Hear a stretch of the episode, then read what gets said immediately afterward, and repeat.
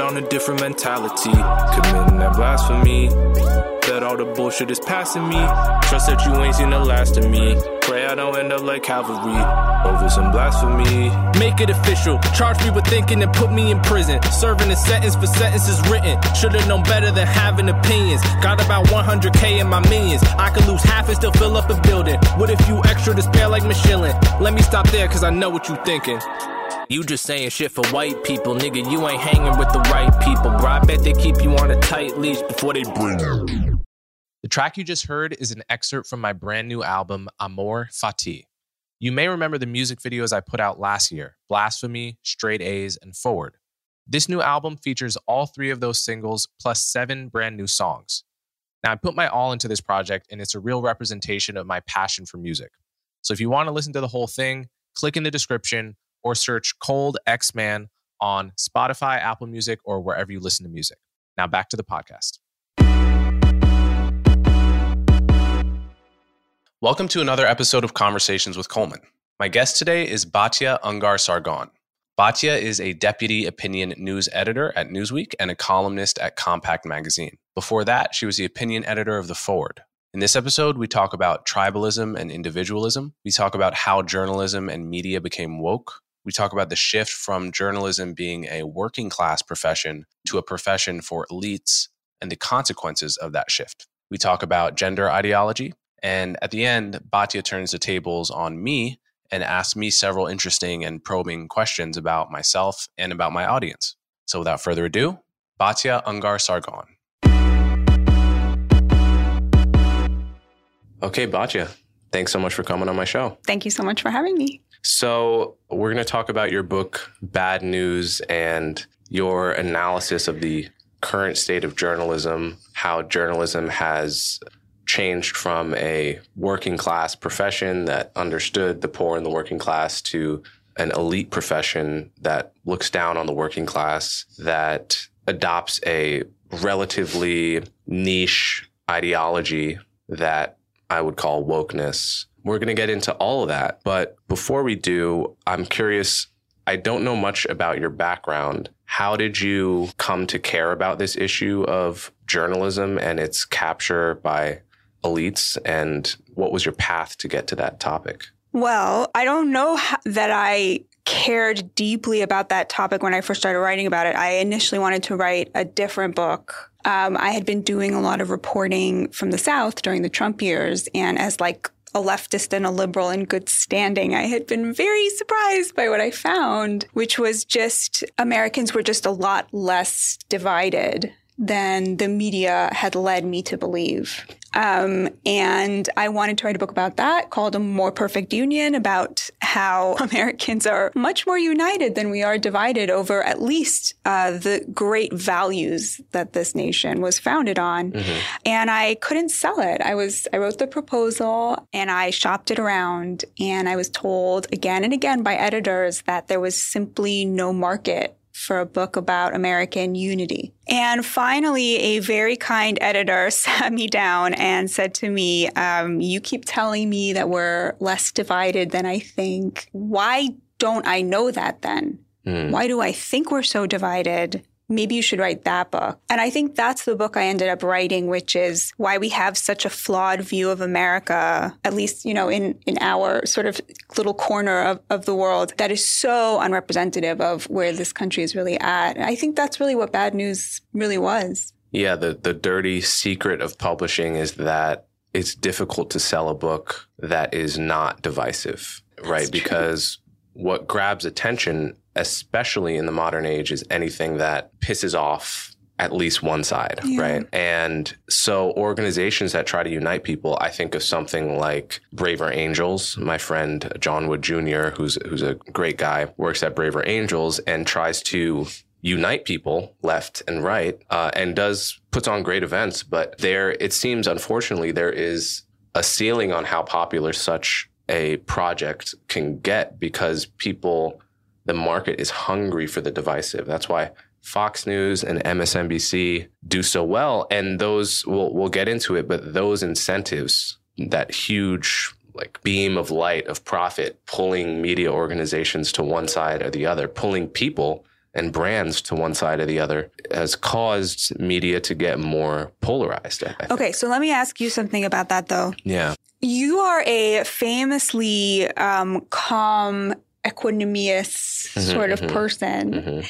So I think this is like a really good question for you, especially. Like, I get why divisiveness is sexy. Like, Yeah. I get why hating and like a certain kind of rage um, directed at other people, like there's like a jouissance in that. You know, Mhm. there's like something about that that's like, I get why, especially people who have been wronged or who feel that they've been wronged, Mhm. right? So on the right, I would say a lot of that rage was kind of, you know, it baked into the Trump base, right, from Mhm. the working class. And then, of course, baked into the elites who felt that their control over this country was threatened by this rising working class that sort of voted for Trump and, and had him wrest power from them, which they thought was theirs. Like, I can see at a human level, like, that there's just a certain frisson that comes from, you know, that kind of thinking. Um, you know, as an editor writing headlines for pieces that, that I want people to click on because they're very good, I'll often think like, okay, how trolly do I want to go with this headline? Mm. Um, like, what is your take on how to create that kind of like sex appeal around common ground and unity and unification? Like, th- it's a real problem, right? I'm sure your friend thinks about this all the time. Like, what is your opinion on that?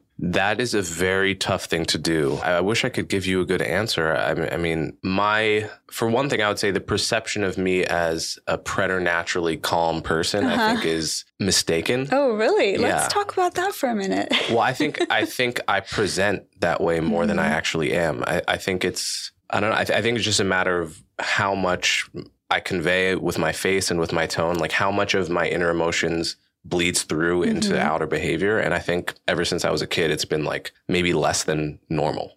Do you remember a time where you made a decision? No, to- I, I've always been described as like a calm kid ever since I was conscious, like two years old. but you've always felt like a wealth of Yeah. fiery emotion that you know Definitely, are yeah. not. It, but is it a conscious effort to not let those No. out? No, I think it's just. It would uh, never occur to you that that belongs in the public. No, I, I don't know. It's it's. Uh-huh. I think there is such a thing as more expressive and less less expressive Mhm. people by nature, right? So I think that I've I've learned through feedback of so many people telling me, Uh huh. "Oh, you're so calm all the time," and then I'm like, I compare that to my inner life, and I'm like.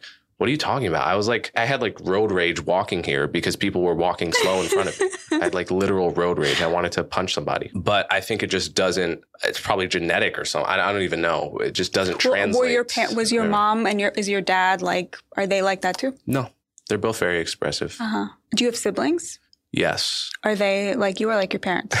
my my uh yeah my older s- no no they're not like me i Uh-huh. don't think i mean i mean maybe one is somewhat more like me Are you the middle child? no i'm the youngest Oh. Uh, mhm. do you believe the birth order stuff Oh yeah, I'm one of Yeah. six, and it's Yeah. like every single piece of it is accurate for every single one of my siblings. is that right so which one are you I'm the second oldest, but I grew up in a very religious household, and the oldest is a boy. So the usually the oldest girl in, in the kind of community I grew up in ends up sort of raising the younger kids, and Right. Developing that sort of ENFJ personality that's now Uh-huh. like inescapable and plagues me. so that means you are more mature more caretaking more worrying about others. It means you're sort of oriented to tribe harmony, which is like the worst personality trait for a journalist because our job is to stir things up, tell the truth, even when it's unpopular. Um, I'm glad we're talking about this because I was one of the things I was worried about Coleman is that I was going to end up like spending the interview trying to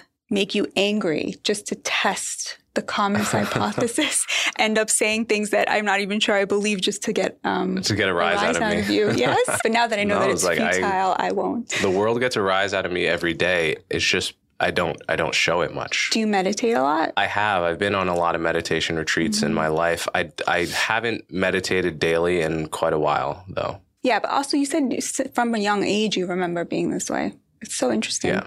Um, Something else I wanted to ask you was Mhm.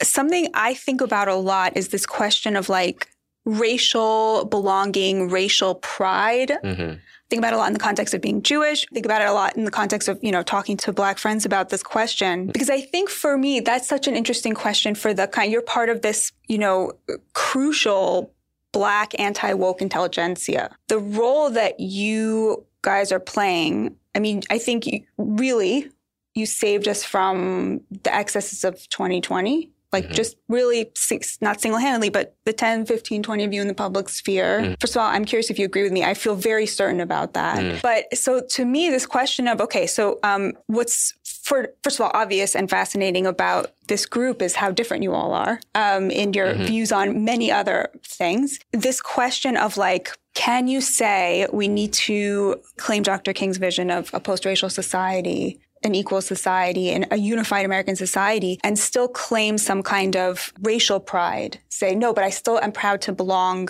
to this race. I'm still glad I'm part of this race. This race does have, you know, values or, you know, this culture has values that I'm proud of that I belong to. And I was wondering where you are on that. If you feel proud to be black, if you feel common cause with other young black men, if, or if you see yourself in that sort of more post racial way? Yeah, that's a good question. I think um, race pride is a consequence often of race victimization, usually groups that mm. are told and treated violently and told that they're inferior or ugly often develop a counter narrative where actually black is beautiful, black power, I'm black and I'm proud.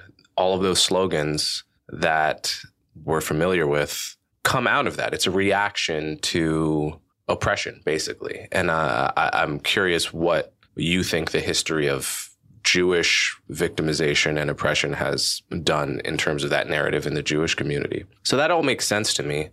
My attitude since I was a kid was that I took these slogans such for granted. I had no insecurity about being black. I was always, I never thought black people were stupid because I was always the smartest almost always the smartest kid in my class, and my classes were probably 70% white. So my experience growing up was often being the smartest person in the class and being black. That's awesome. I never felt I never felt that black was ugly. I never wished to look different. I always thought that I like looked good in my black skin. I had a good self-esteem as a kid. And so when I heard people say these slogans, black is beautiful, etc., it all felt unnecessary. Hmm. And it all felt like protesting too much. Hmm.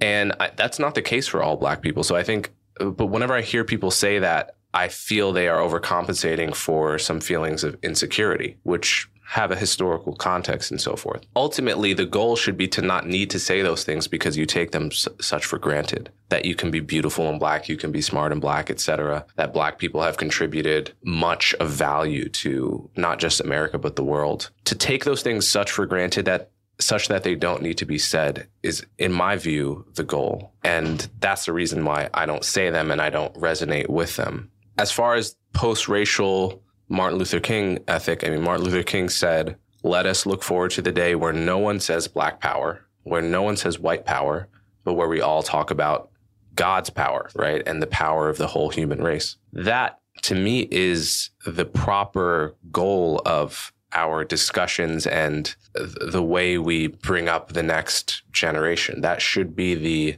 the north star that guides our our debates on this issue. And then the question is how we get there, which people may disagree on, but some wouldn't even concede that that is actually the proper goal.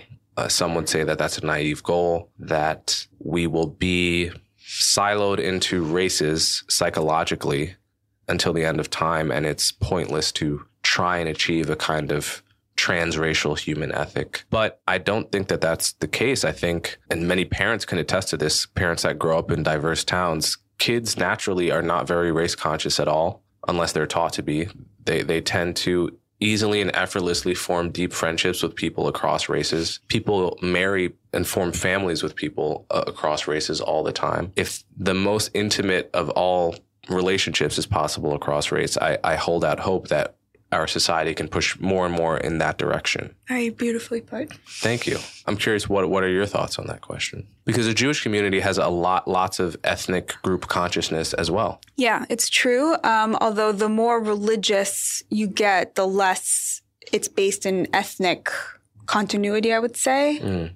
Um, and it's more based in, you know, the practice. Right. So you know, the extreme case of this is, you know, so I'm I'm quite religious, but there are, you know, Hasidic Satmar Jews who wouldn't consider me they consider me barely Jewish, right? Because mm-hmm. I'm, you know, not as observant as they are. I do think that there is a contradiction between saying, "Oh, I should feel proud of or, or ashamed of what mm-hmm. some random Jewish person is doing," and saying, you know, no, we're you know one nation under God, and that is extremely important. I, I, I personally feel I belong to two nations, like the Jewish nation and you know the nation of America, and mm-hmm. I don't really see a contradiction there, but you know, I think racial pride is it's questionable because first of all, I think we all instinctively understand, you know, white racial pride is bad, right? Mm-hmm. But so if you're going to deny it to one group, Mm-hmm. it's wrong to then say, but this other group can have, it. you'd say exactly like you said, but they've been denied the right to feel that same pride for so long, but mm-hmm. you don't right the wrong by, right, by, by replicating it. Um, so I do feel like ambivalent about, about, I feel very proud of I don't know if maybe proud is the wrong word. I feel very attached to being a Jew, but mm-hmm. I think when I start to interrogate, is it right to feel ethnic pride? Is it right to feel racial pride? I mean, it, it may be the only thing that binds you to another person of the same race is that made up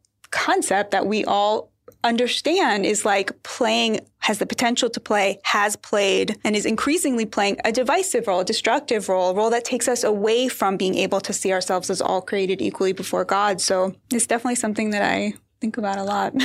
Zora Neale Hurston in her memoir, and it pains me that Zora Neale Hurston is so often taught, but like this part of her isn't taught. Mm-hmm she has a whole section against race pride, making that exact mm. argument, right? If you're going to feel, feel proud of your race, whether you are black, white, Jewish, Hispanic, etc., the flip side of the coin is you should feel shame, right? When when someone of your race does something stupid or harmful in the world, that should reflect badly on you. And I'm not sure that I want to take that on at all. Yeah.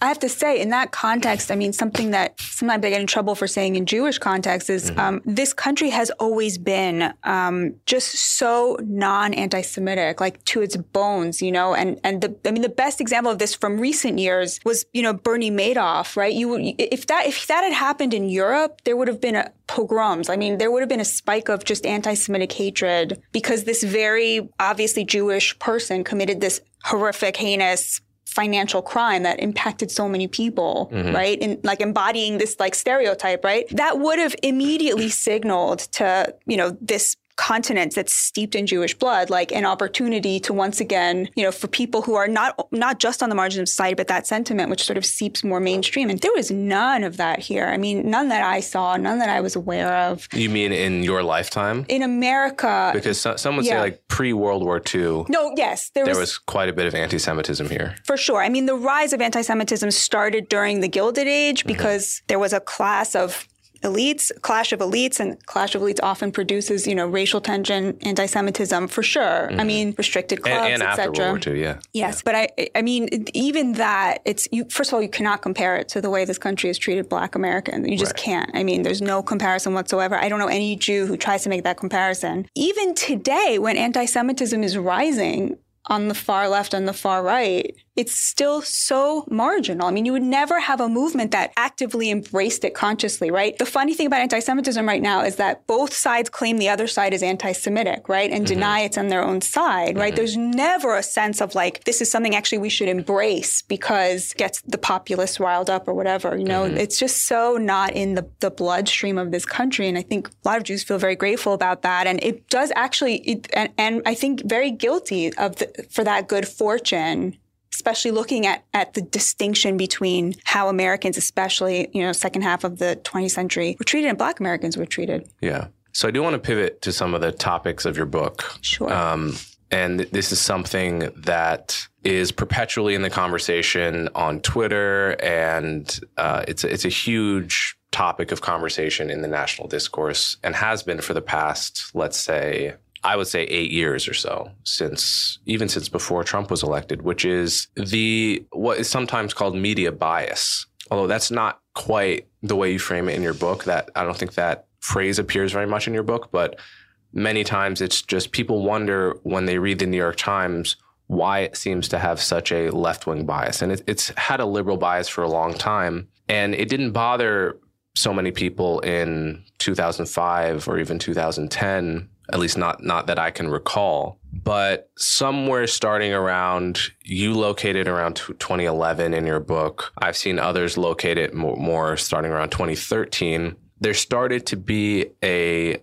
an increasing orthodoxy, woke orthodoxy at a newspaper like the New York Times, which then bled into MSNBC, CNN, etc., where you would just see the number of mentions of something like racism and white supremacy and systemic oppression go up by a factor of like 10 per unit time or more, right? A massive increase in concern with these kinds of topics. So I guess one place to start is what happened there, right? Like what what happened starting around the early 2010s uh, that, in my view, probably peaked in about 2020 or 2011 that transformed uh, news that had a slight liberal bias into news that was drenched in woke terminology. Right. Um, so it was two factors. So journalists had always been more liberal than the American population at large. Just the kind of person who goes into the the you know the industry. Somebody yeah, why who, is that exactly? Well, it's somebody who wants to fight for the little guy, right? Like mm-hmm. that was always the character trait of who became a journalist. Mm-hmm. Journalism used to be a working class trade, so it was sort of like being a cop or being you know working in a factory, right? It was a high working class trade. W- journalists lived in working class neighborhoods. They made working class wages, and so they saw themselves as answerable to their neighbors, to other working class Americans. So, you know, like the typical person who would become a journalist would be like the kid who sat in the back of the classroom, like cracking wise about the teacher, was always getting mm. kicked out of class, like super anti authoritarian, and maybe was so anti authoritarian, like that they couldn't go to the factory, you know, because they weren't good at taking orders. They couldn't become a cop because they hated authority. So they'd become a journalist. They go to Washington and they meet famous people and politicians and they'd give them a hard time, just like they gave their teacher a hard time, you know, and they'd give them a hard time on behalf of their fellow working class Americans because that's who they saw themselves as answerable to. They would go home to their communities and go to church with these people and, you know, that they saw themselves as outside of power, looking in and demanding justice. That was the, the, sort of the character of a journalist for much of the, you know, certainly, you know, the 19th century when American journalism really got off the ground as a populist revolution. And then, you know, up and through the middle of the of the last century, what changed was college, you know, which is the dis- defining line on in so many questions, socioeconomic questions in America, just dividing people who are upwardly mobile from people who are downwardly mobile. You know, it sort of it started slowly, but it really took off with JFK who was this kind of um, upwardly mobile, educated. It was a new kind of elite. And when he married Jackie O, he united this kind of new meritocratic, intellectual elite with the kind of old school elite, right? And created this new glamour around meritocracy, right? Now, he had worked on the Harvard Crimson when he was at Harvard, which was the paper, but he would never have dreamed of becoming a journalist because in the 50s, it was still considered a low status job job and he was he had his sights much higher. But what happened shortly after that was the whole Watergate scandal. And the Watergate scandal made journalism look really glamorous. Not just the scandal itself, but the way it was immortalized in film. It made it seem like if you were kind of plucky, smart aleck, right? You could bring down the most unpopular and most powerful person on mm. the planet. It just made it seem really sexy and really glamorous and really high status. So higher class elites started to go into journalism and which, which meant that people who are hiring journalists could then demand an even higher education and even higher status elites, right? And those people, of course, demanded higher salaries. While all that was happening, both parties had sort of committed to the knowledge industry, right? So as this revolution, the status shift is happening in the journalism industry itself in the 70s and the 80s and the 90s, you started to see the rise of globalization, the kind of offshoring of good working class jobs. And that would have been like the main story for a journalism class that was working class, right? If mm-hmm. their neighbors were all suddenly losing their jobs, you know, these jobs they thought they were going to have forever, that gave them, you know, working class Americans a solidly middle class life. If they had been in those communities to see that happen, that it wouldn't have happened. But they were no longer in those communities because we were undergoing a great sorting where people in the knowledge industry were upwardly mobile, just like journalists more generally. So they were sort of uh, coalescing into these much smaller, more elite, more expensive neighborhoods. Our neighborhoods now in America, our cities, are more segregated by class than they are even by race, although most places there's a huge overlap between those two things. So all of this is happening. There's this huge status revolution happening. You know, 1930, only one in three journalists had a college degree. Today, it's probably closer to 98%. The majority have a graduate degree. What do you, do you do a graduate degree? It doesn't make you better at interviewing people or telling the truth. It probably makes you worse at it, actually. Wait, so 98% of journalists have a college degree? So it was 92% like 92. five years ago. Uh, By now, I'm sure it's probably not. I mean, I can't remember the last time I met a journalist who didn't have I one. think it's still the case that fewer Americans in general have a college degree than don't. It's right? about 36% have a college degree, Right. and um, another 10% have some college, but not a degree. So, and I'll, I'll just briefly say so that this whole status revolution among who the journalists are, they were always more liberal. But when they were working for, and this is, uh,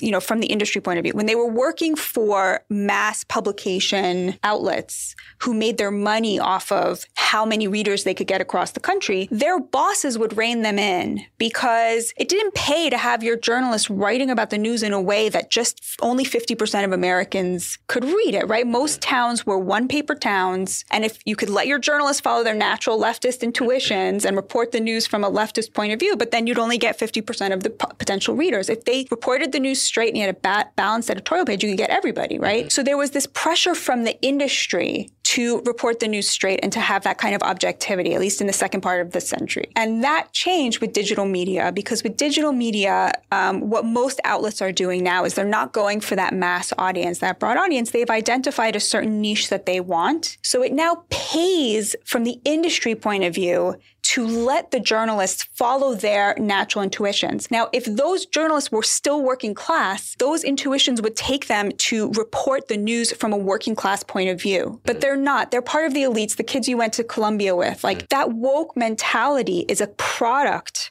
of an elite college education. It's, it, it operates the same way that an accent in England does. It mm-hmm. operates to tell everybody else that you had this rarefied elite education. The thing is, is that that's who the New York Times wants as its readers as well, right? So mm-hmm. it's now hiring those journalists who know how to talk to their neighbors now, who are corporate lawyers and, you know, s- psychoanalysts, right? Mm-hmm. People who have that same education. And so the industry is now built on trying to nail that rich niche audience rather than get the mass audience. And so the industry has, you know, like the bosses at the New York Times, at the at the, at the Washington Post, you know, they NPR, the heads have said to their journalists, follow that woke avenue because the people who love that stuff are the people we want. That's who we want. So we can tell our advertisers we have those rich leftist elites who live in Park Slope, who live in you know ni- these nice neighborhoods. So it was it was a, um, a status revolution among journalists that met an industry that was nichifying in terms of whose ad dollars they wanted, and that's how you got wokeness. Yeah, that's a really interesting story. There's a lot to unpack in that. One is the transition from local news to national news. Yeah.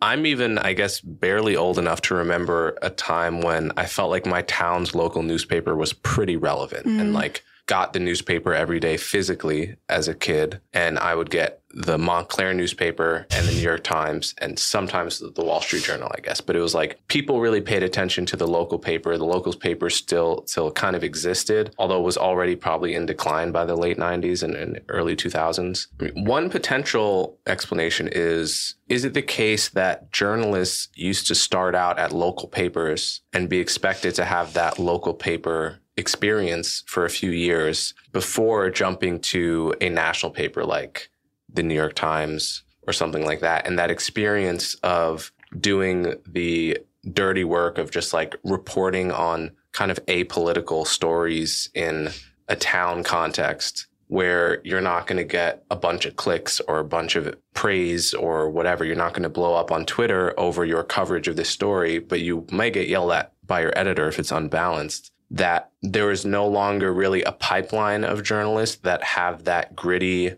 experience and training and kind of like patterning to report a certain way? Do, is that a part of the story? Oh yeah, hundred percent. Yeah. So it used to be you would come up through the local news, right? You'd be in a neighborhood that maybe you grew up in, right, or mm. somewhere close by, and your boss would be somebody who didn't have a college degree, mm. right? And then you know at some point eventually you know you would get to a, a larger regional paper and then maybe the new york times would notice you now if mm. you look at who the new york times is hiring they're hiring from vox right, Right. they're poaching from you know these kind of you know outlets that are created for you know upwardly mobile upper middle class millennials And it's people that have basically gone from college to exactly they've never been in, in non-woke waters maybe college yeah to a journalism school. yeah yeah 100% Um, yeah, and also yeah, the the role of digital news in this seems big as well. I mean, I've you, you know that old movie slash is it a play to the producers? Yeah. So there's this moment in that movie where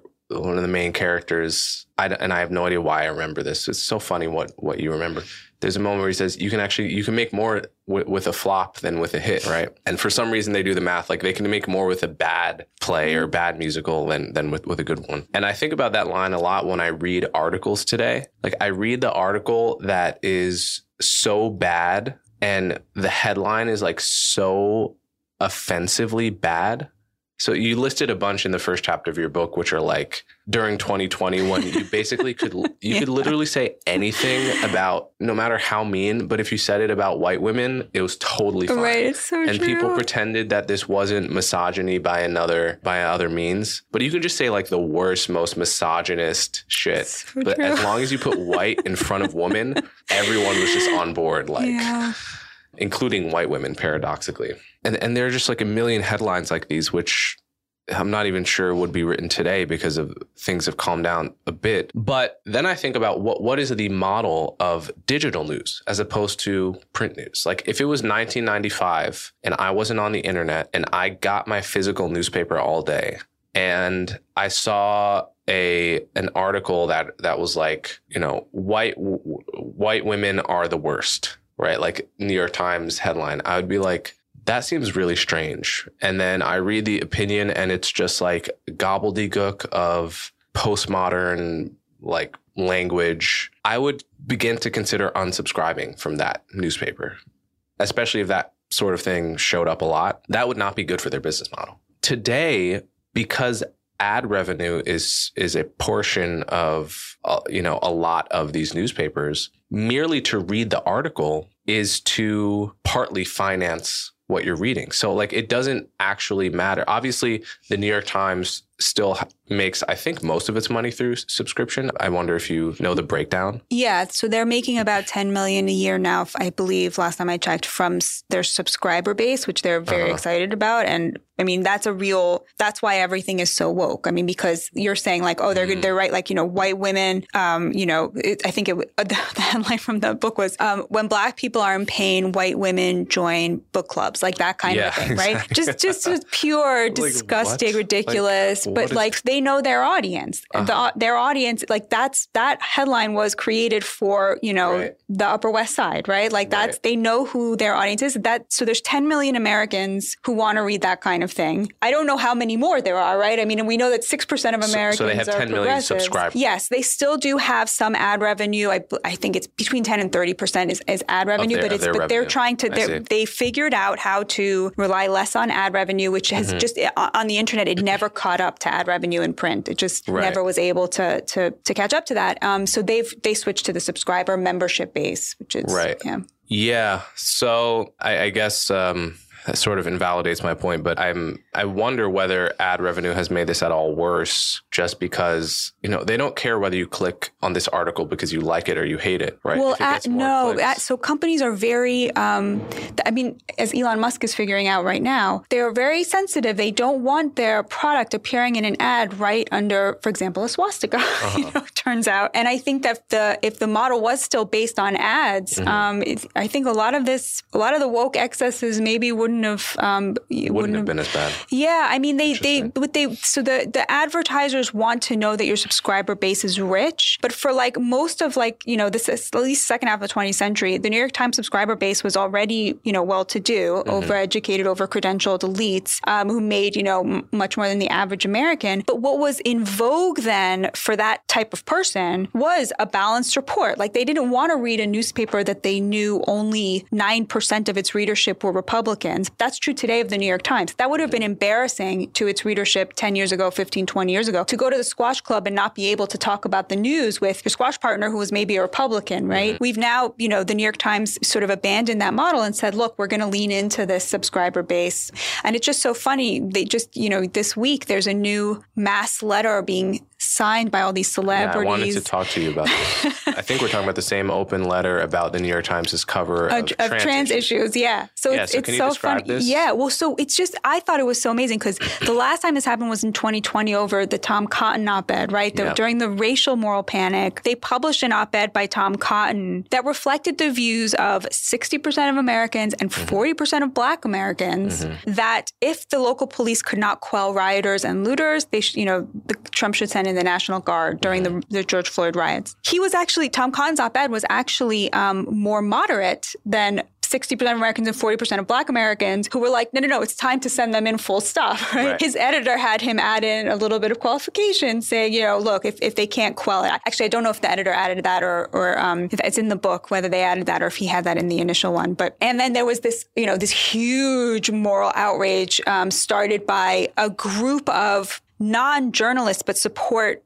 staff at the New York Times who were in, you know, um, sort of digital news roles. And then, of course, all of the white staff, you know, the high profile started, they all started tweeting the same thing, which was, you know, running this op ed puts Black New York Times journalists at risk, which like nobody thought was true at the time, right? But they, but if you didn't tweet it, the there was just immense social pressure to join on in this. There was immense social shaming, naming. Uh, James Bennet the op-ed editor, um, head of the section, lost his job. Mm-hmm. There were struggle sessions. I mean, just the climate was just like in, insane. And then there was a huge letter signed by six thousand, I think, people, you know, demanding justice on behalf, you know, for for the the crime of having written this op-ed. Two years later, they they've moved on, you know, they've moved on from black issues to trans issues, there's a new letter out now decrying the Times' coverage of basically uh, gen- what's called gender affirming care by the left and what's called child mutilation by the right. Um, the New York Times has taken over the last few months a surprisingly balanced view on these issues, mm. um, giving detransitioners a voice, giving voice to the many, many doctors who believe that this is deeply harmful for children, that children cannot consent to being infertile and never having an orgasm. Like for the rest of their lives. They don't know what they're consenting to. Their brains are not formed enough. So as a result, yesterday there was this new letter, an open letter signed by all of the usual suspects from, you know, the New York Times and from Hollywood, et cetera, decrying this coverage. And I think it's so interesting that they moved on from racial issues to the trans issue. It's I I think that the reason that the moral panic over 2020 is over is because it became so clear how little buy-in to the woke worldview there is from the black community. Mm. Like it's just so clear how mm. distant the views of these over credentialed elites are from the vast majority. I'm talking 80, 85% of black Americans. I mean, in poll Do you think that's poll, clear to them? I mean, I've been making this point for three years now, and I tend to make it to the kinds of people that are receptive to hearing it. But my sense is that you know, when I was saying in 2020 that defund the police was extremely unpopular in the black community, and all you had to do was look at a Gallup poll to see that.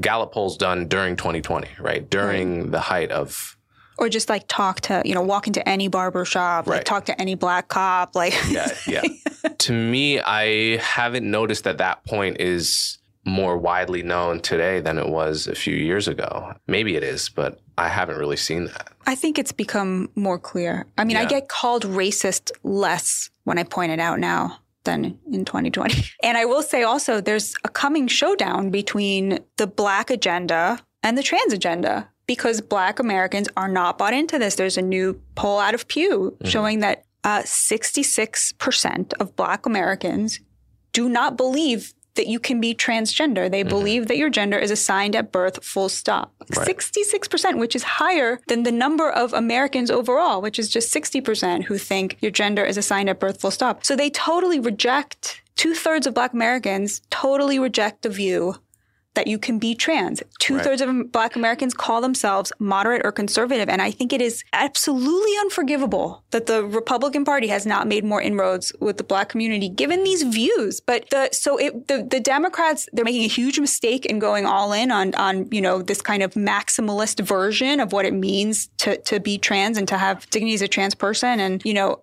I'll just make one more point about polling. So hmm. 64% of Americans believe that transgender Americans should be treated with dignity and protected from discrimination in housing and in the workforce. Mm-hmm. But if you ask them, should a trans girl be allowed, a trans woman be allowed to compete on a girls' sports team, that support for that drops to below 20%. That's where Americans are. Right. Everyone should be treated with dignity. Don't tell me that my eyes aren't seeing, you know, don't tell me not to believe my own eyes, right? And I think the black community is very good at, at having that moral compass, mm-hmm. you know, saying like, look, I'm not gonna, I'm not gonna believe, not believe myself just because you're telling me to. And mm-hmm. so it's, it's very interesting to see this shift at the times, you know, or at the outrage at the times, right? Mm-hmm. From what it was in 2020 to now, you know, this outrage that you're even allowing in the views of 60% of Americans and 66% of black Americans. Like mm-hmm. it, you are not allowed to allow to print that in the New York Times or we're going to have, or we in Hollywood are going to be outraged on behalf of this marginalized community. It's, they're just lose, they're just hemorrhaging credibility with all of this. Everybody who signs mm-hmm. that letter is on board with the silencing of the skepticism of the average American. Like, how dare you? Like from your position of privilege in Hollywood, how dare you try to silence the views of 60% of Americans and 66% of black Americans. I mean, it's like Yeah. So, um, the audacity. what was interesting about the letter to me, I mean, one thing that was interesting about it is they basically complained about two things. One, they complained about the amount that the New York Times has been covering the trans issue recently, saying something like they've devoted 15,000 words to the issue of gender affirming care as if this is a this is just on its face evidence of some kind of weird obsession Right. that the New York Times has with this issue. Uh, and then their second complaint was all the coverage has been far right, right? And Jesse Singal is a Nazi, essentially. I mean, the, the first critique strikes me as so strange because newspapers often cover niche issues, mm, you know, a, a lot, or like de- dedicating 15,000 words to something that is only 1% of the population. That's not strange at all. That's been, you know, we, we cover issues in proportion not just to how many people they affect, but in proportion to the controversy surrounding them. And it's a simple fact that you know, whether to give, say, puberty blockers to a 12 year old that is asking for them and under what circumstances to give those puberty blockers and what are the long term consequences of that, that is an extremely live issue for people. Even if it's only a few percent of teens that are going through this, the stakes are high because, you know, either uh, one side believes that you are basically denying someone their civil rights and it's basically Jim Crow 2.0 but on the gender issue. And another side thinks that you are medically intervening on children in a way that has long-term consequences that we actually don't understand right? And that are probably harmful. And that like Abigail Shrier and others have pointed out that there's a social contagion going on where uh, maybe even the majority, especially of young women, of teenage women who believe that they're that they have rapid onset gender dysphoria, as opposed to the the the more stable kind of gender dysphoria that usually onsets younger in childhood. That a lot of that is a social contagion effect, and it's not likely to remain with you your whole life, and it's likely to desist on its own. So that going on puberty blockers puts you on a path towards medical and surgical interventions, even that, like you said, can lead to infertility, lack of ability to have an orgasm, and all the rest. And to do that to a child, even if they're asking for it, that's a very controversial decision. Um, so I think it's it's a really strange argument to say you shouldn't talk you should just talk about this issue less and also you should talk about it the way I want you to talk about it cuz I guarantee if the New York Times were parroting the far far left trans activist t- talking points on this issue they'd have no problem with the amount that it was covered right so it, it was a very strange letter and my prediction though is that because it's not 2020, I'm not sure. I think the Times may have a better ability to hold the line against the people complaining uh, than they did in 2020. I'm curious if you agree with that. Yeah, definitely. Because like all good people should still be bothered by like what we did to black people. Like that's not dead and over. Mm-hmm. So when somebody can marshal that to win an argument, good people will say, how do I know I'm right about this? And if they don't have black friends to tell them like this is nonsense how are they going to know that and they probably don't have black friends because of you know how segregated this country still is from a class point of view so like you could see how I, I, think what they did was wrong and craven, but you could, I could see how there was like, how they, it was, it w- I, I, of course understand why it was so hard to resist. Also, if you're, say, a journalist in the New York Times, the black friends you do have are likely to be totally other journalists at the New York Times. from Times. Harvard and Princeton and Yale and yeah, race independent of race share that elite worldview. And I will say, not from the ADOS community, oftentimes, which is another yeah, thing, no, yeah, right? True. So there's I mean, this stolen valor from like people who like we still. I mean, I know you don't support reparations. I do. Like we uh-huh. still do owe certain people certain things that we never gave them. Like there's like a you know anyway, uh, we don't have to get into that. But, you know, so there, it's like a lot of what they talk about when they talk about racism is mm-hmm. nonsense. But there are still things that are bad that, like, we have. My friend Charles Love's going to laugh to hear me say this. Like, Senator Tim Scott, he got a new car one year and claims he was pulled over 17 times. Like, that's not about class, that's about race. And we still do have this, you know, there are still certain things that remain. You, you can't say that black kids are getting a, the same educational opportunities as white kids. You just can't. And that, you know, that could be you don't have to blame racism for that, but okay, but how are you fixing it? They're not. Mm-hmm. Nobody's fixing it. Nobody's invested in fixing that. So there is still like real problems. 70% of the victims of violent crime are black. Like, okay, maybe that's not because of racism, but okay. So what's it because of? Mm-hmm. What are we doing to fix it? Nothing. Like nobody isn't. So that stuff should weigh on us. Mm-hmm. And when the only black person you know writes a letter and says, like, you running this op ed is the same as that, now sign it, right? I could see why a person would not have the moral fortitude to say, no, I know where the racism is and I'm, I know I'm doing everything I can to fight it and this is nonsense, right? With the trans issue, it's just like, I think that it's so much clearer. First of all, because so many gay people have come out and said this is a, an attack on being gay, like made persuasive arguments about how any girl now who shows the slightest bit of like t- tomboyness, the slightest bit of masculinity, right? Which is like just a staple of how young girls who end up being gay learn about that, right? Now is being urged to transition to become a man. Like the world that they're envisioning is one in which there are no lesbians right? Like there's, all, and in fact, Iran does this. They transition people because they hate gayness because it's a fundamentalist country, right? Mm-hmm. Like that. That's there's so many persuade, and there. So they people, would rather you be a straight trans. Exactly. exactly. You marry a woman and live. You know, nobody will know who will be the wiser. Right. right? um, I think that there's the misogyny of a lot of this is is very clear to people, and it's just like the normie view. It's just harder to tell people, like you know, when I say, look look, I'm looking at the data. I'm talking to black people. I'm, I'm, you know, immersed in this topic. And I can tell you this is where the racism still is. This is where it's not. This is where it's not. Like I'm still a white person saying that. And like there's always, there should be a part of you that's like, are you sure? Mm-hmm. Are you sure? Because we know we have that history. So you better mm-hmm. be sure. There should be an element of skepticism there, you mm-hmm. know? But when you're dealing with children, the are you sure needs to be on the other side of the mm-hmm. medical intervention. Right. Like you should be more hesitant to yes. surgically intervene on on on a 16 year old in a way that's going to permanently foreclose certain typical human opportunities to her, right? Like you right. should be really sure you're on the right exactly. side of that, right? Right. You you watch the video with you George should, Floyd.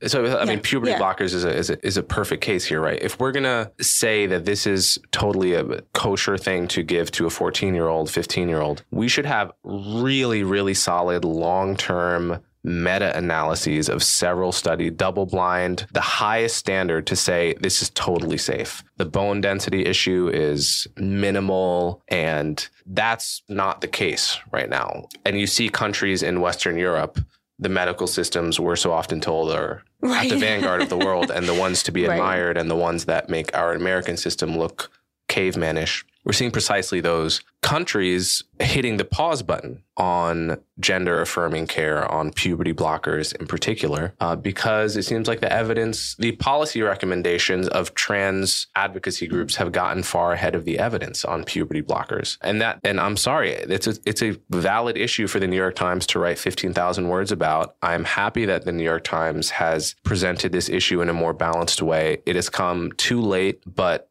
it is welcome nonetheless. And I think th- I hope people talk about this more, frankly. Yeah, I think I've been heartened to see that this does seem different than the racial issue. Mm-hmm. You know, I, what I was going to say before was, you know, when it comes to like police brutality, right? Mm. We know that there has been a racial component to that. So if you want to be Heather Mac Donald and spend your life finding the evidence that that's being mitigated in certain situations and that's Mhm. that it's not because of that, great. The burden of proof is on you, right? Mhm. Which I think I think she has actually done a really good job with, you know, marshaling that evidence, right? When it comes to um, something that's really new, clearly socially contagious, right? And being pushed only by a tiny fraction of elites, the burden of proof is on them to show that this is ne- that this is a civil rights issue and I don't think they've met that burden. And part of the proof of that is if you look at how they treated Ron DeSantis's um, parental rights and education bill right they had to make up a new name for it that lied about it in order to sell it to the American people right? They had to call it the don't say gay bill even though literally what the bill says is you can't talk about gender and sex to my 6 year old right? Like that's the bill right? Is like you got to wait till they're eight to tell them who you're having sex with, right? They, they had to make up this new name because they knew that if they accurately represented what was in the bill, if Americans actually knew what was in it the way that most Floridians do, it would get 60% support from Democrats, right? Which is indeed what it got. So I think that the, seeing that you need to misrepresent something in order to get people to your side, it's kind of a tell, I think, a, a really powerful one. So in your book, you talk about uh, one thing I, I found interesting in the way you framed this issue was the New York Times, like many, really like many outlets, has found a niche, a nicher and nicher audience. That is actually a wider feature of the content landscape, I think, where we used to have a situation where there were how many channels? There were like 13 channels basically, and all of them had to have content that was palatable enough for the whole family mm-hmm. to watch. Families were often of mixed politics. I think one major trend just in content, in multimedia content over the past 50 years has been the nicheification, the bubbleification of everything, which is to say, content has become more and more targeted for smaller and smaller audiences that get that feel more passionate about the content. I think that's true of that's true of Netflix shows. That's true of I mean, just like how many show. It's probably true of movies as well. How many shows you know today versus 50 years ago are watched by like a large percentage of people. I think it's just a fewer number. Full stop. Well, my favorite show, The Bachelor, is still watched by many people. Well, yeah, I'm sure it is. Um, but but yeah, no, the proof for Bachelor this, equivalent yeah. in 1960 was probably watched by, by many twice more. as many. Right. There was this great short video um, on Twitter on a is it Sunday that Game of Thrones or Ga- House of Dragons was playing? Yes, and it was yeah. this like I think it looked like one of these really nice buildings in Manhattan, and somebody was standing outside filming, and you could see that like every apartment in this like really nice upscale Manhattan building was watching because the the you Was- could hear the Game credits. Yeah, you could see the credit like just the blue light like in the exact same way, Right, and it was right. just when the show was starting, and it was like yeah, I mean that's what I would argue is like this nicheification is happening along class lines, not Mm-hmm. along um, political lines, but there is a superimposition of class and politics because of this college divide to where content created for the college educated is going to be increasingly leftist and increasingly woke, like everything that we're seeing on Netflix and a lot of the Amazon Prime stuff. And a lot of those directors, by the way, signed this anti New York Times trans letter. This kind of that the people who like the sort of all of this woke posturing in Hollywood is done on behalf of, like that's, you know, they're Democrats, they're leftists, they're liberals, yes, but more important than that, they're upper middle class. They're households that make between, you know, 200 and 500K a year. Um, now we know that 65% of households making more than 500K a year are Democrats now. So there's been this like class stratification, which is what I argue in the book, is that wokeness is not about politics and it's not about race and it's not about gender. It's about class. And the sad thing is, you know, it used to be like, yeah, okay, you could sit in your house and have your wrong views about these issues. And, you know, you made more or less the same as your neighbor who who was maybe a Republican who had the opposite views. But now, because of that class stratification, all of these benefits are accruing to people in the top 20%. I mean, 50% of the GDP, so much more money, but also health benefits. They live longer. Their children are upwardly mobile. And meanwhile, so much downward mobility in the working class. So there's something like, to me, truly disgusting about sitting there atop your pile of cash and all of your privilege and then sneering down at your political opponents and calling them racist while you gobble up more and more of the pie. Like, but that's essentially what the New York Times represents. And the way you frame it is that basically their their clientele, their client class, upper class, college educated, etc., has particular preferences, right? They have all the typical rich people preferences. So you point out that there will be like a Cartier ad yeah. on the same page as an article about black activists yelling at a group of white restaurant goers right. in Beverly Hills or something, right? And those two products are actually for the same person right. because the preferences of the New York Times reader, the prototypical New York Times reader is someone like, I want my normal rich people content. I want like top 10 vacations to go to and they're all super expensive because that's for me. But then I also kind of have this quasi fetish for being like masochistically yelled at by black activists and told how racist I am. So it's all for the same kind of person. And it seems paradoxical, but it actually makes sense once you consider the overall preferences and beliefs of the New York Times sort of client class, right? A hundred percent. Yeah, they're two sides of the same coin. You know, the BLM fetish and the Cartier ad.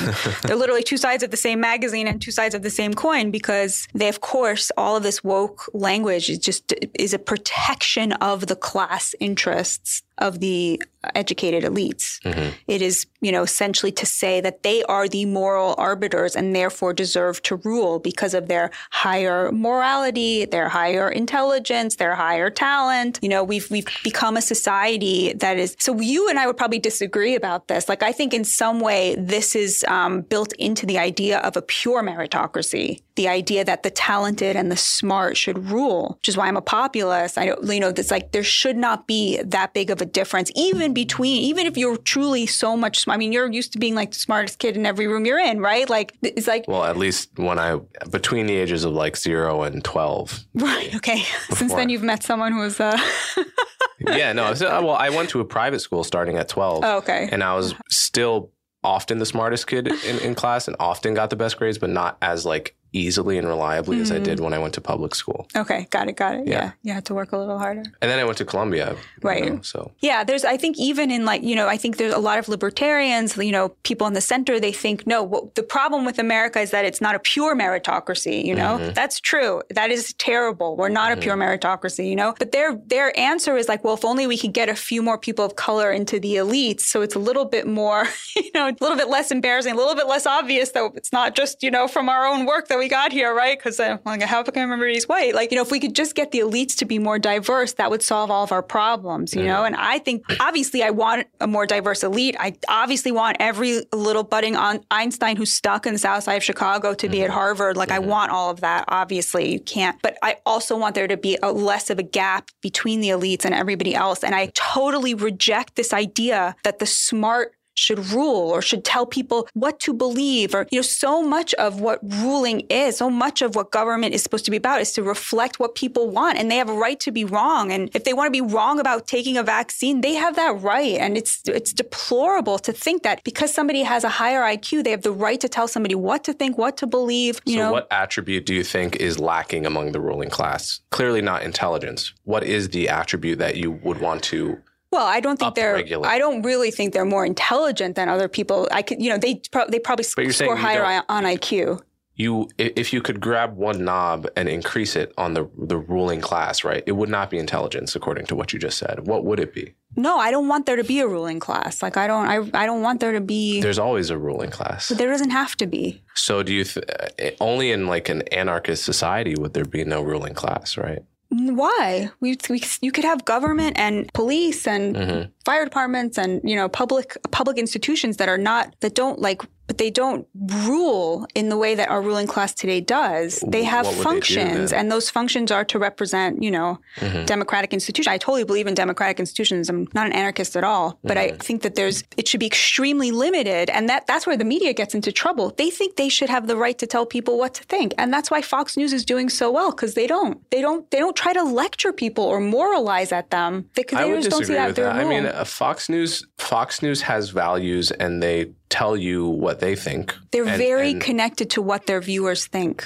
It's a much more populist model. You're not going to sit there lecturing people about, you know, you're not going to hear Mm-hmm. lectures out of them about. I mean, some you will, you know, not on prime time. Obviously, you know, there's, you know, people give their their monologues, but they're Yeah. very connected to where the median voter is, which is how they got so many Democratic viewers. They, they just siphon Right. Mm-hmm. them off of CNN when CNN got woke. So all of those viewers moved to Fox. So you know, Tucker Carlson, for example, the number one viewed show, not just among Republicans but among Democrats, because working class Democrats they just don't see themselves reflected in CNN anymore. They can't watch it because it's got so woke. Right. So your idea is Fox News. I I wanted to talk about Fox News because I know you had some thoughts about the way that they wage the culture war, right?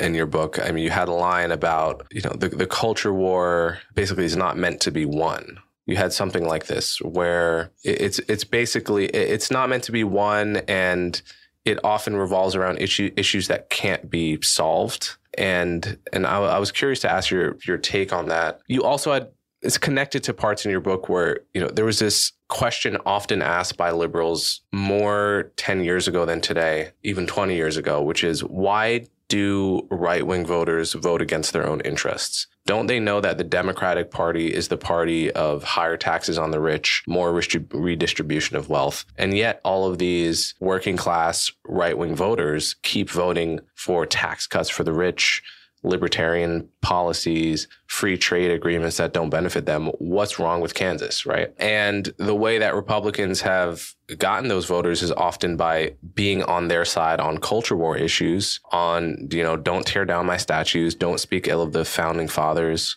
traditional views of uh, gender, gender roles, um, of homosexuality, and you know religious intolerance of homosexuality and and all the rest. So what what do you make of that classic sort of liberal question?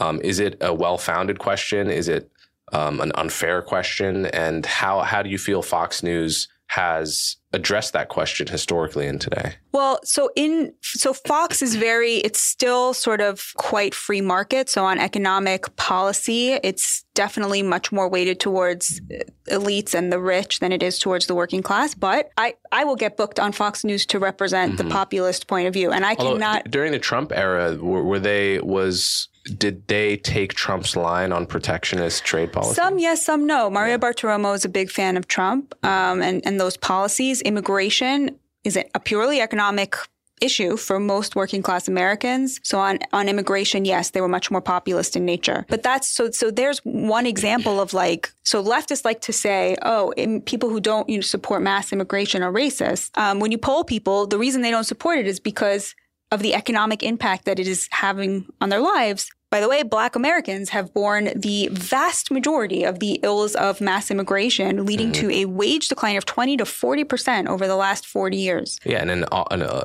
one of the many awkward facts for people on the left is that Black Americans often don't support high levels of immigration for that reason. Right. And yet, the, their civil rights struggle, struggle has valor stolen from it to support importing non citizens to this country.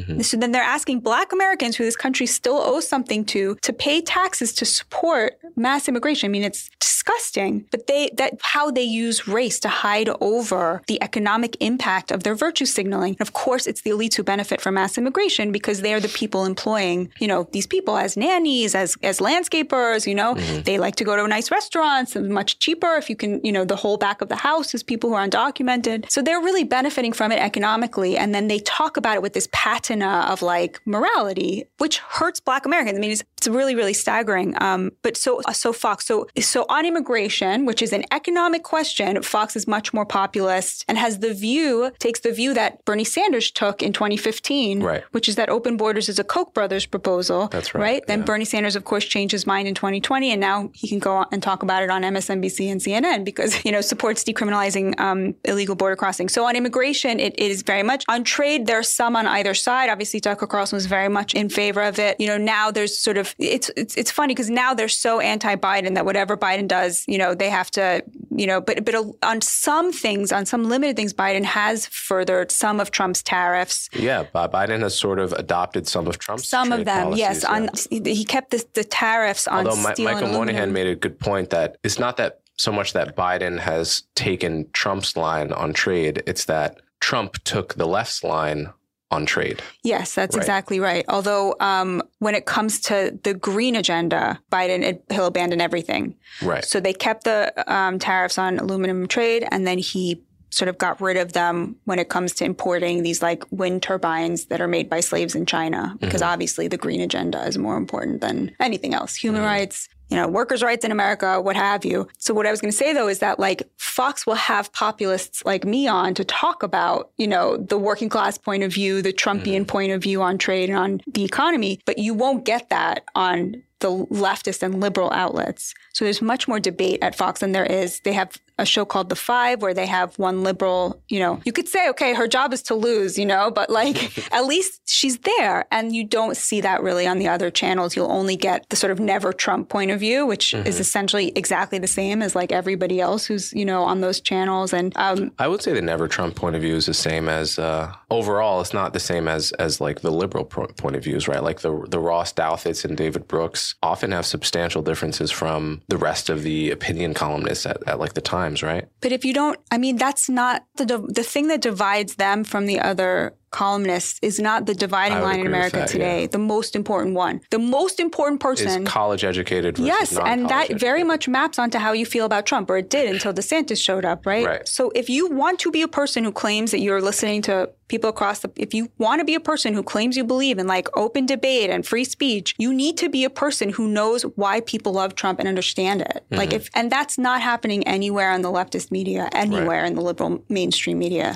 So, I really my moment of political awakening was 2016 when Trump won because I at that point I think I was a freshman at Columbia and I had heard what Trump said about Mexicans not sending their best, et cetera. I had heard you know his ideas of maybe putting Muslims on a registry or something like that and it sounded potentially fascist to me to my elite ears and I was as concerned as everyone around me in in that I thought he might be I thought he might be a fascist. And not only that, I was absolutely blindsided that he won. I was so blindsided in fact that me and my friend who is half Mexican, we cooked a Mexican dinner to celebrate in anticipation of his loss on election night and uh-huh. then we just saw the numbers going the wrong way. Something very big changed for me the moment he won, which is I went back to the drawing board and I said, mm-hmm. clearly I don't understand something because when you have, like, as a scientist or a rational person more broadly, when you have a model of a system and you make a very strong prediction and it goes the other way, it means your model of the system is wrong. Right. Some variable is way hmm. off, right? If you drop something enough times and one time it just shoots upwards, you have to change your model of gravity. That's just basic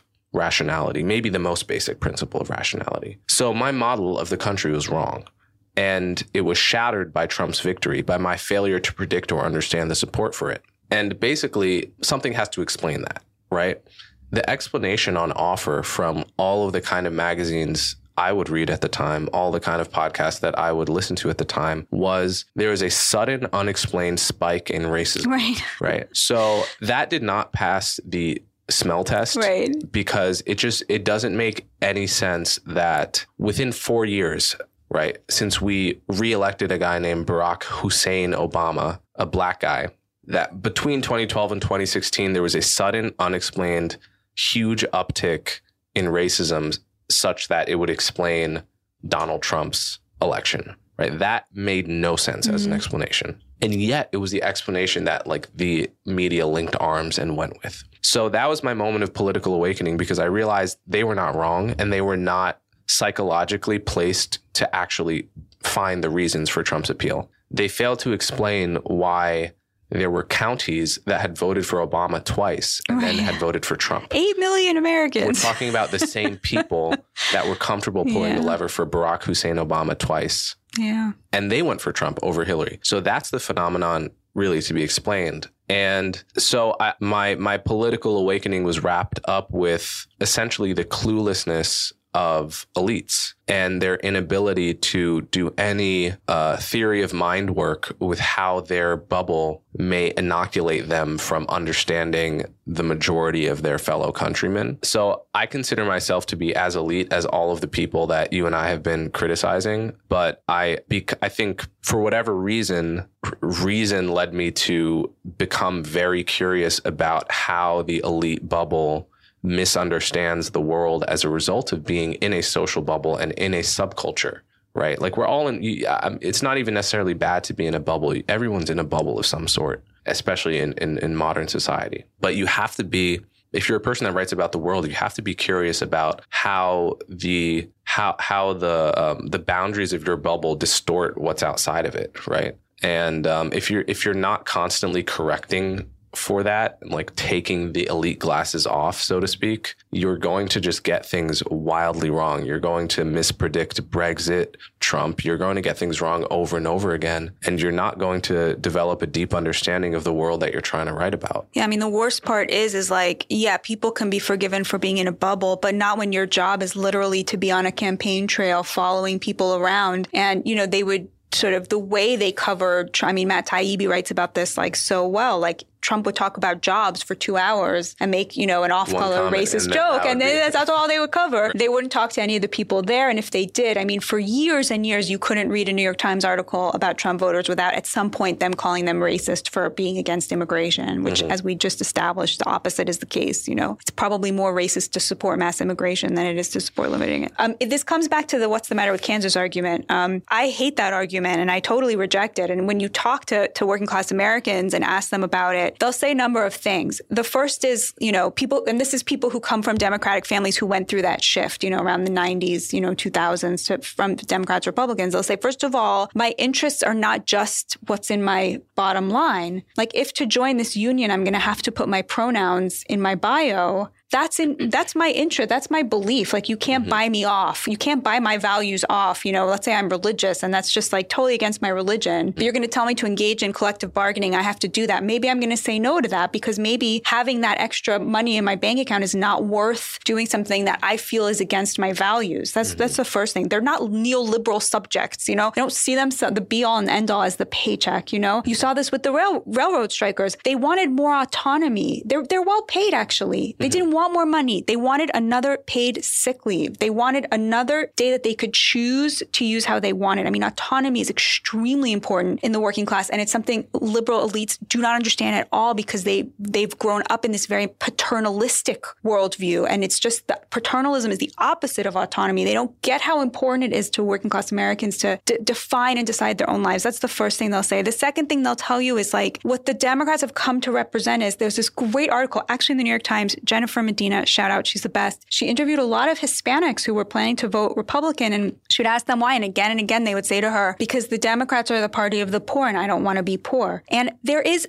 there is Coleman a deep tension between an agenda that is working on behalf of the poor, right? The mm-hmm. dependent poor who need welfare, who will never be able to support themselves, mm-hmm. and an agenda that's built around autonomy for the working class, for labor, mm-hmm. for people who are in that, you know, not the bottom percentile, not even the bottom two, let's say, but the middle. Used to be that working class Americans had access to a middle class life. That's no longer the case. The thing that will get them there and the thing the Democrats are proposing, there's a huge disconnect between that. I mean, the idea that the Democrats represent the economic interests of the working class is simply false. They don't see it that way. They're better on unions, that's true. And the Republicans really need to do a 180 on that because it's true. The unions are also compromised, right? Like we saw that with the teachers union, right? Over over COVID, mm-hmm. how they totally abandoned poor and working class and black children, just completely could not care less about them, right? The, the unions are very much in the Democrats' pocket in a way that harms the most vulnerable. But you need to create an alternative, right? You have to, there has to be something else. Okay,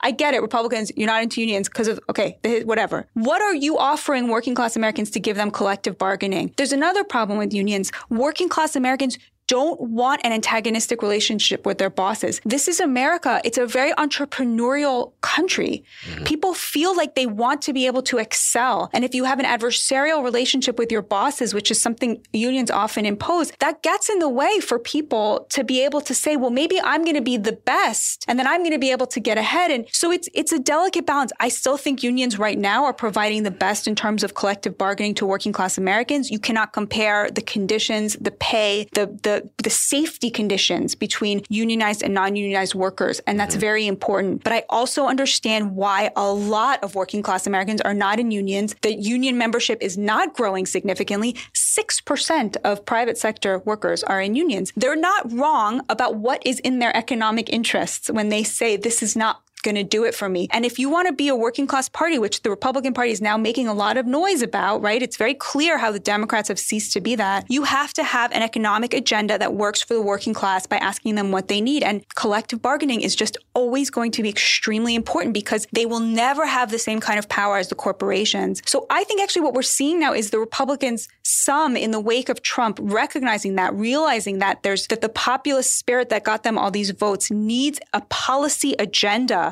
to represent it. And you're seeing energy from people like Marco Rubio, Josh Hawley, of course, a little bit Ted Cruz, to kind of think of what would it look like to have a conservative working class party that works for, for working Americans so you can get back on track to that American dream where a man can support his family in dignity, buy his own home, and retire in dignity. Yeah. And so there's, there's one other point I, I wanted I don't think we really directly covered that I thought was a great point from your book and and it's a point others have made too, which is when you talk about the difference between class politics and race politics, and and you think of you know what it is that elites, college educated, left leaning elites have to sacrifice for their politics, right?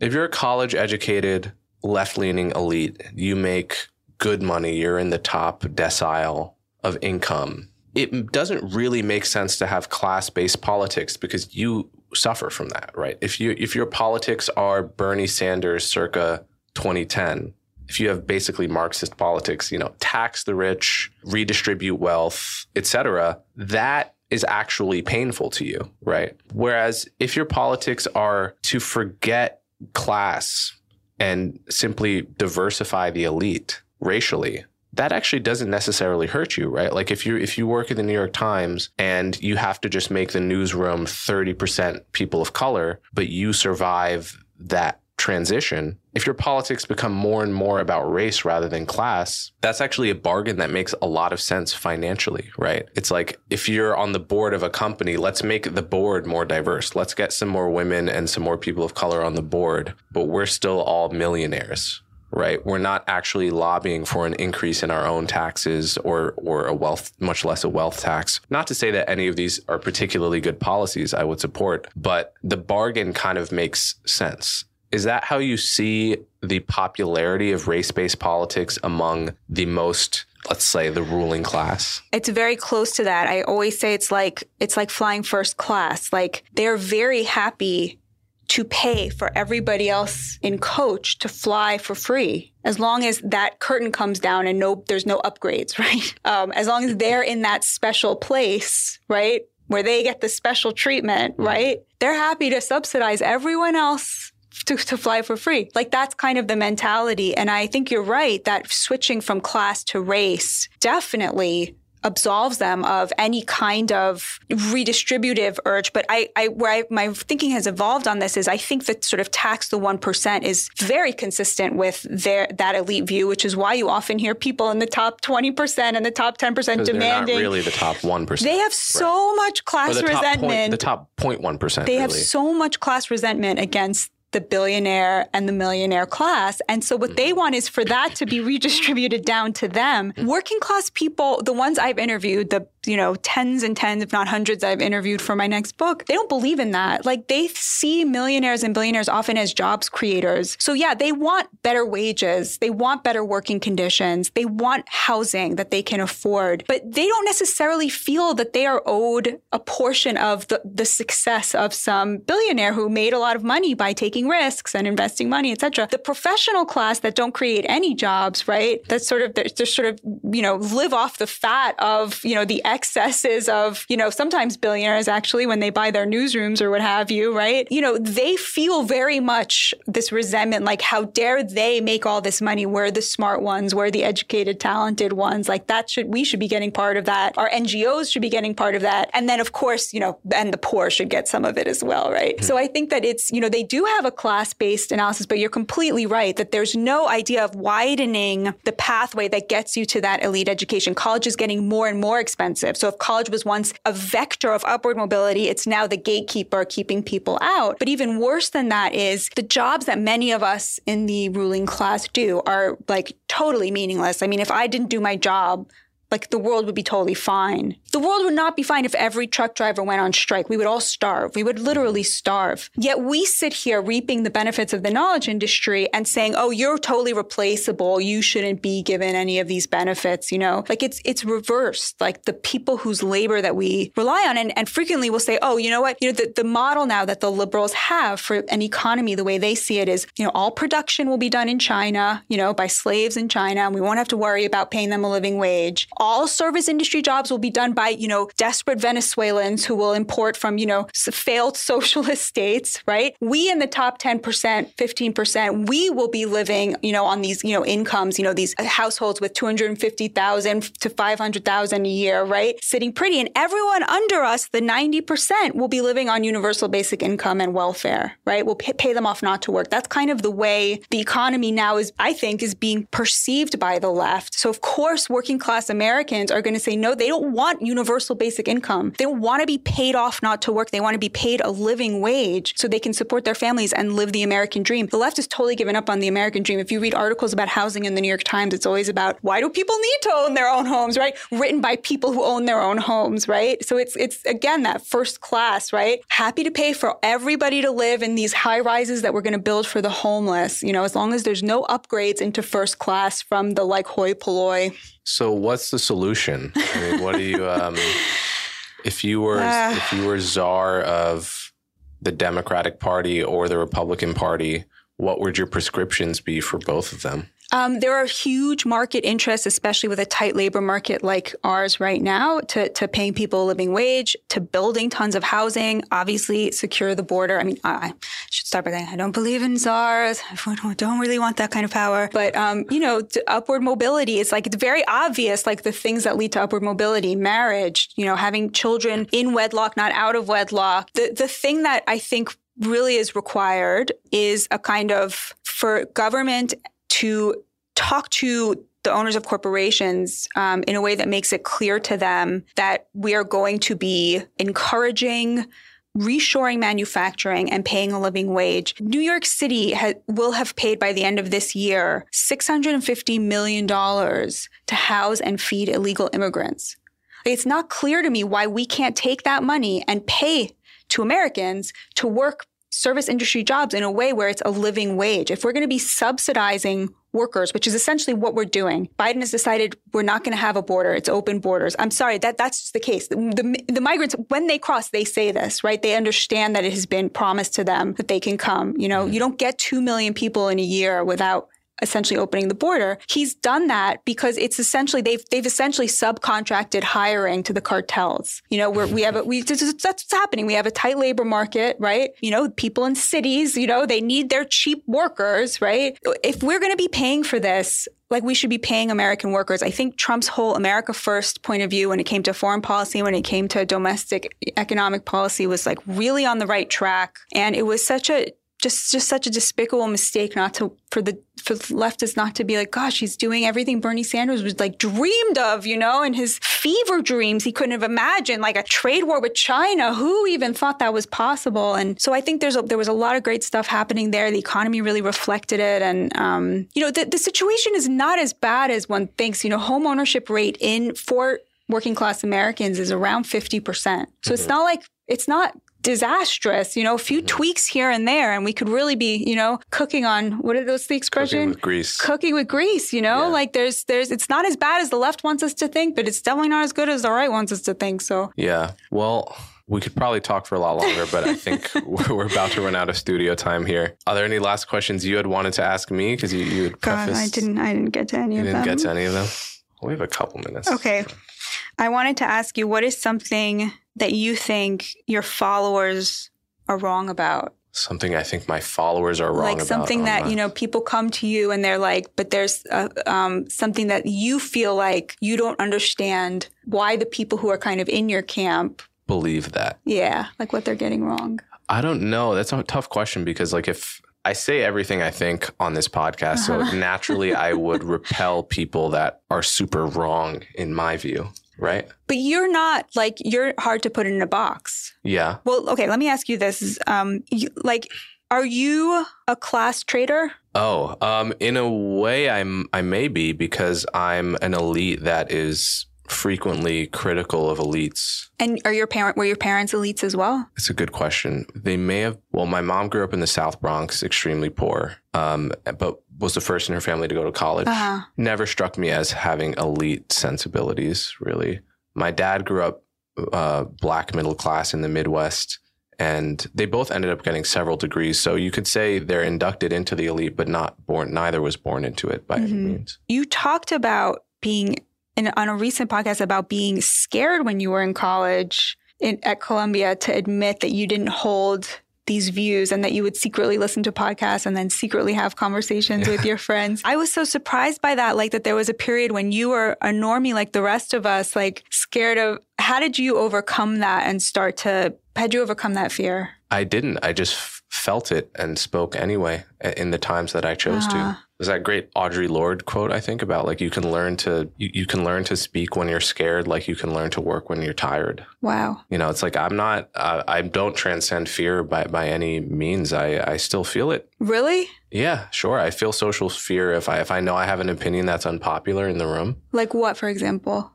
Any one of my opinions on racial inequality Mhm. about not everything is racism anything that uh, uh, you know anything that i know can get me marked as a bad person i feel that social fear just like the rest of the rest of everyone you know What could you learn on the topic of race that would change your mind about your views? Is a hypothetical. I think as a hypothetical i would say evidence really solid evidence using sound methodologies of massively higher levels of racial discrimination against black people than i believe exists across like multiple. And i do believe some exist in the housing market and policing. I've seen rigorous evidence of that. But it is not nearly enough to be the primary driver or even close to the primary driver of the racial disparities that we see in my view. But what would change my mind is you know to see an order of magnitude more racism um, shown by the most rigorous methods of doing that.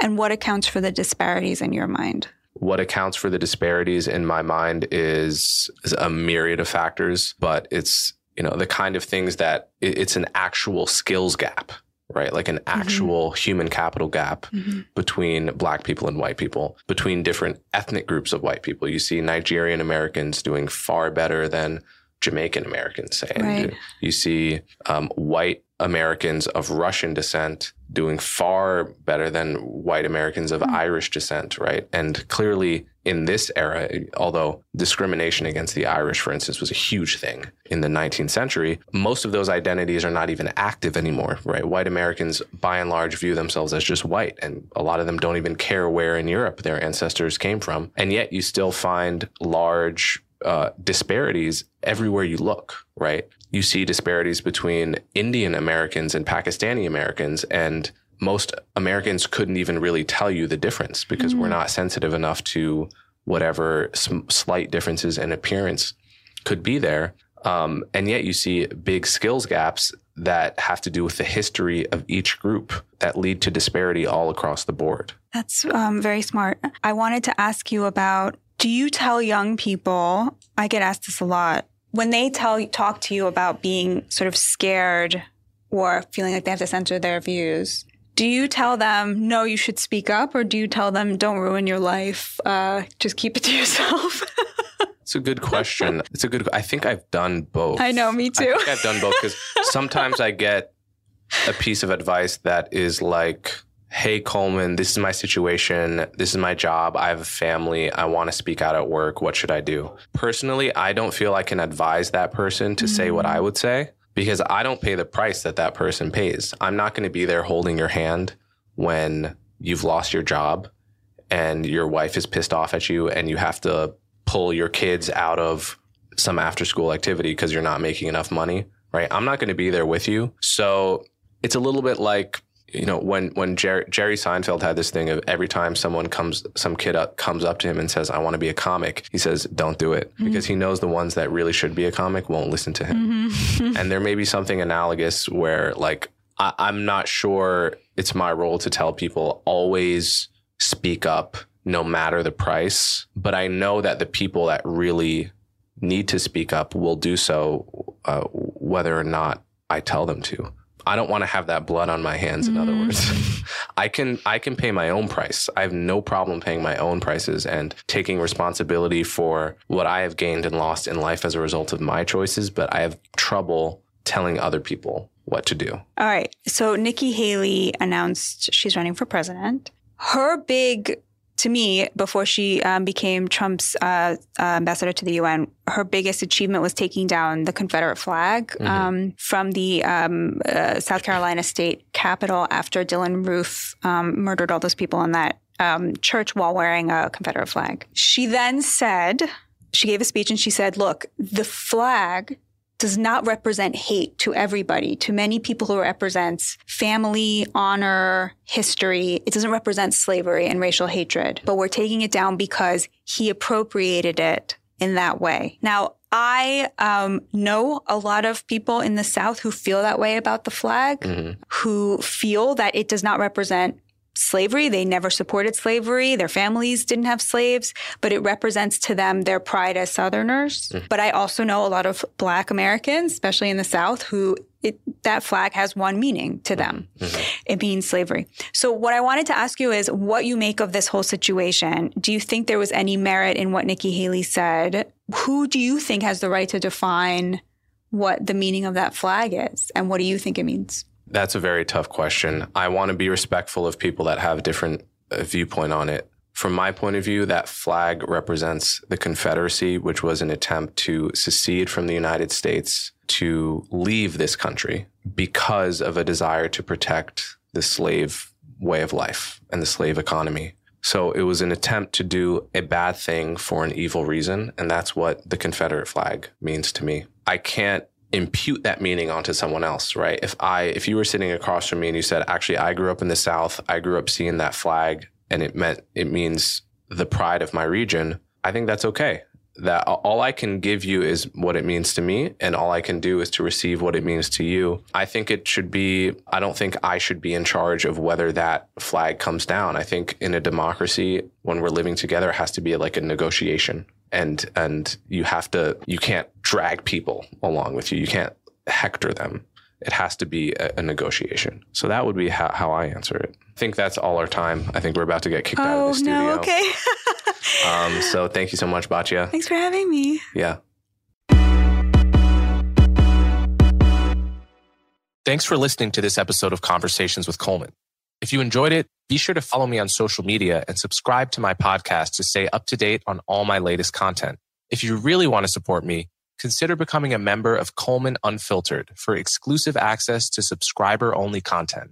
Thanks again for listening and see you next time.